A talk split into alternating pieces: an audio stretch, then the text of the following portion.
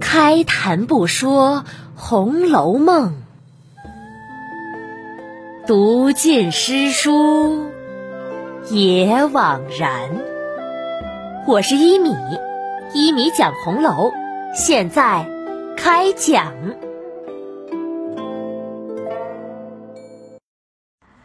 第八十七集，来到潇湘馆。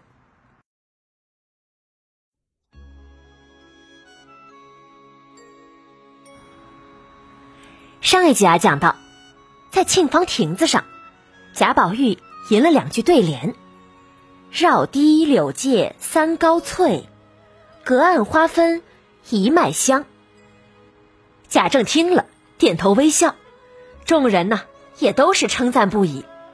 这次大家可是真的佩服了，就连宝玉脖梗下的那块大石头通灵宝玉也是佩服。好，好，好，好对子！河堤环绕的都是柳树，柳树倒映在水里，水有三个竹篙那么深，柳树的绿借了深深潭水的翠，使得翠绿色更加浓厚。河岸两旁四周的鲜花。被河水分成隔岸相望，但就是如此，花香互相都能飘过来，四处都是一样的香气，沁人心脾。哎呀，妙啊！句句说水，却不带半个水字。嘿嘿嘿，我们宝玉虽然不喜欢功名之学，但还是很有慈父之才呀。这对子配沁芳亭的名字，合适，真是合适。通灵宝玉在想着的时候，众人呐已经出了亭子，过了池塘，欣赏着各处的山石花木。走着走着，忽然抬头看见前面有一带粉墙，墙内有些房舍，院子内被千百根翠竹遮映着。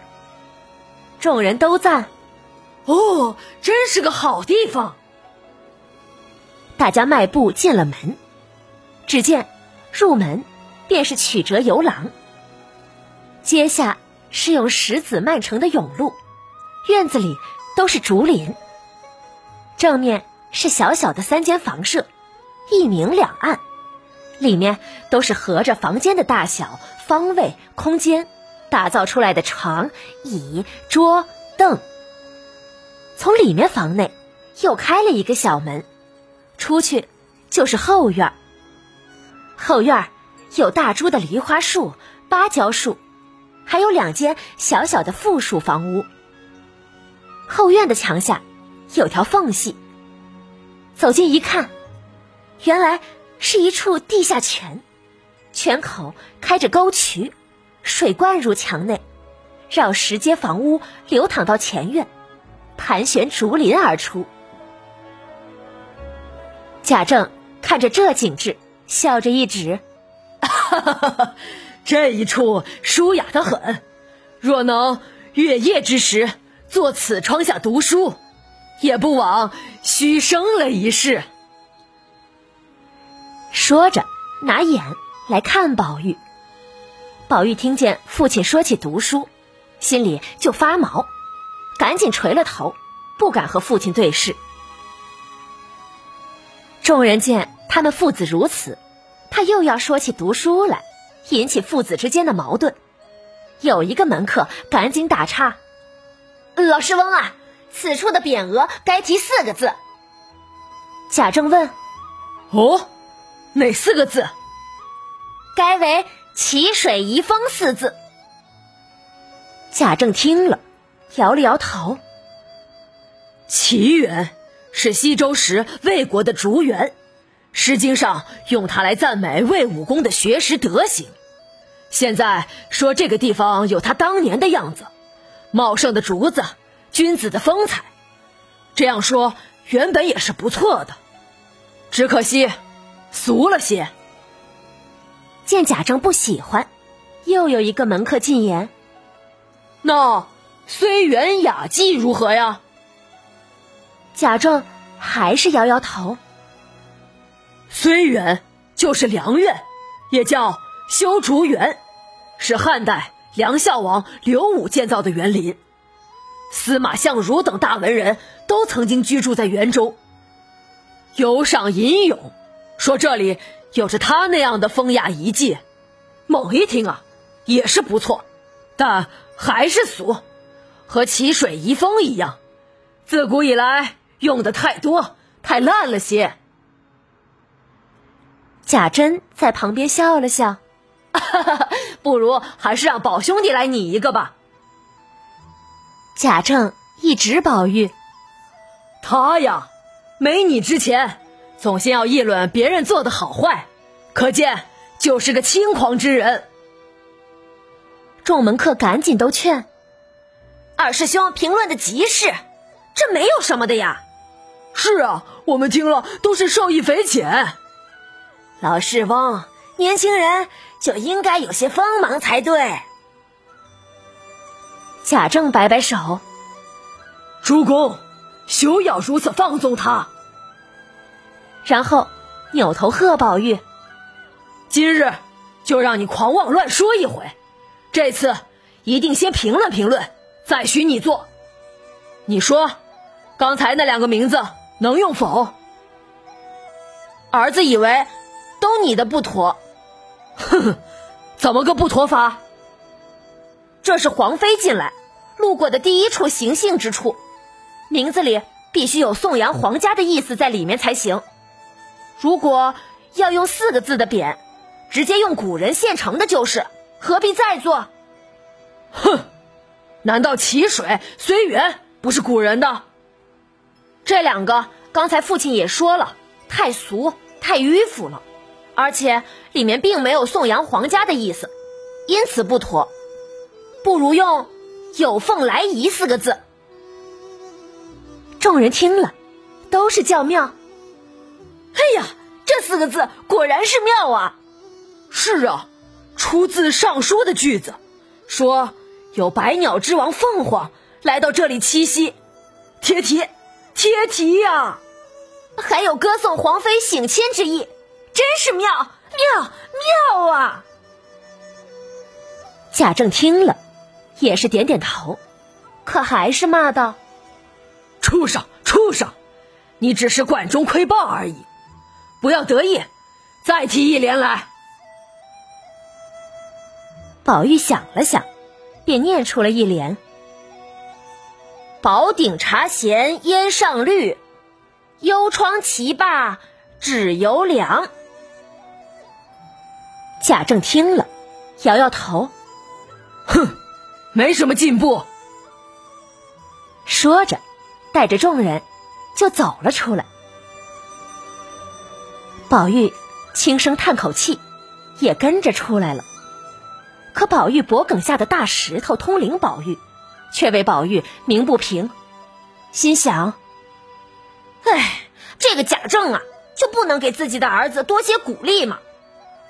况且，宝玉刚才的那对子做的确实还是不错的。上联讲的是宝鼎不煮茶了，屋里还飘散着绿色的蒸汽。下联称幽静的窗下棋已停下了，可手指还觉得有着凉意。这绿色的蒸汽显然是翠竹的遮映所致，这凉意也是因浓荫生凉之故。此对联不写一个竹字。可把竹林写的神态毕现，可是不多见的好对子呀。自然，通灵宝玉心里的话，谁都不知道。就见贾政走出门，突然想起一事儿来，问贾珍：“珍儿，我看这些院落房屋中的积案桌椅都算有了，可那些帐幔帘子……”以及陈设的玩器古董还没摆上，怎么处理的？也都是一处一处按照各处的风格搭配的吗？贾珍一失礼，二叔父，陈设的东西已经准备了许多，是按各处的风格配的，想着临近了日子在陈设上。帐幔帘子在建造工程的时候就画了各处的图样，量准了尺寸。打发人去办的。昨日听连兄弟说还没配全，说已经完成了一半了。贾政听了，便知此事不是贾珍在经办，便转身吩咐：“去，把莲儿给叫过来。”好嘞。有个下人答应着去了。过一时啊，贾琏快步赶来。贾政问：“莲儿，这屋里的帐幔帘子一共有几种？现在做好了几种？还有哪几种没有好的？”贾琏听了，忙从靴筒内取出一个小夹子，抽出里面的纸折，看了一看，回道：“只有普通图案的装缎和只有蟒形花纹的蟒缎，有绣花的，有堆花的。”还有彩色丝线织成后弹墨的，这些各色的绸绫、大小的幔子，做了一百二十架。昨日做好了八十架，还欠四十架。香妃竹帘二百挂，昨天都做好了。另外还有星星粘帘二百挂，金丝藤红漆竹帘二百挂，墨漆竹帘二百挂，五彩线络盘花帘二百挂，每样做好了一半。过了秋天，应该都全了。椅搭、桌围、床裙、桌套，每种一千二百件，也都有了。贾政听了，点点头，继续往前走。转过一个山坡，前方隐隐约约露出一带黄泥铸就的矮墙，墙头都是用稻杆遮掩着。这又是哪里呢？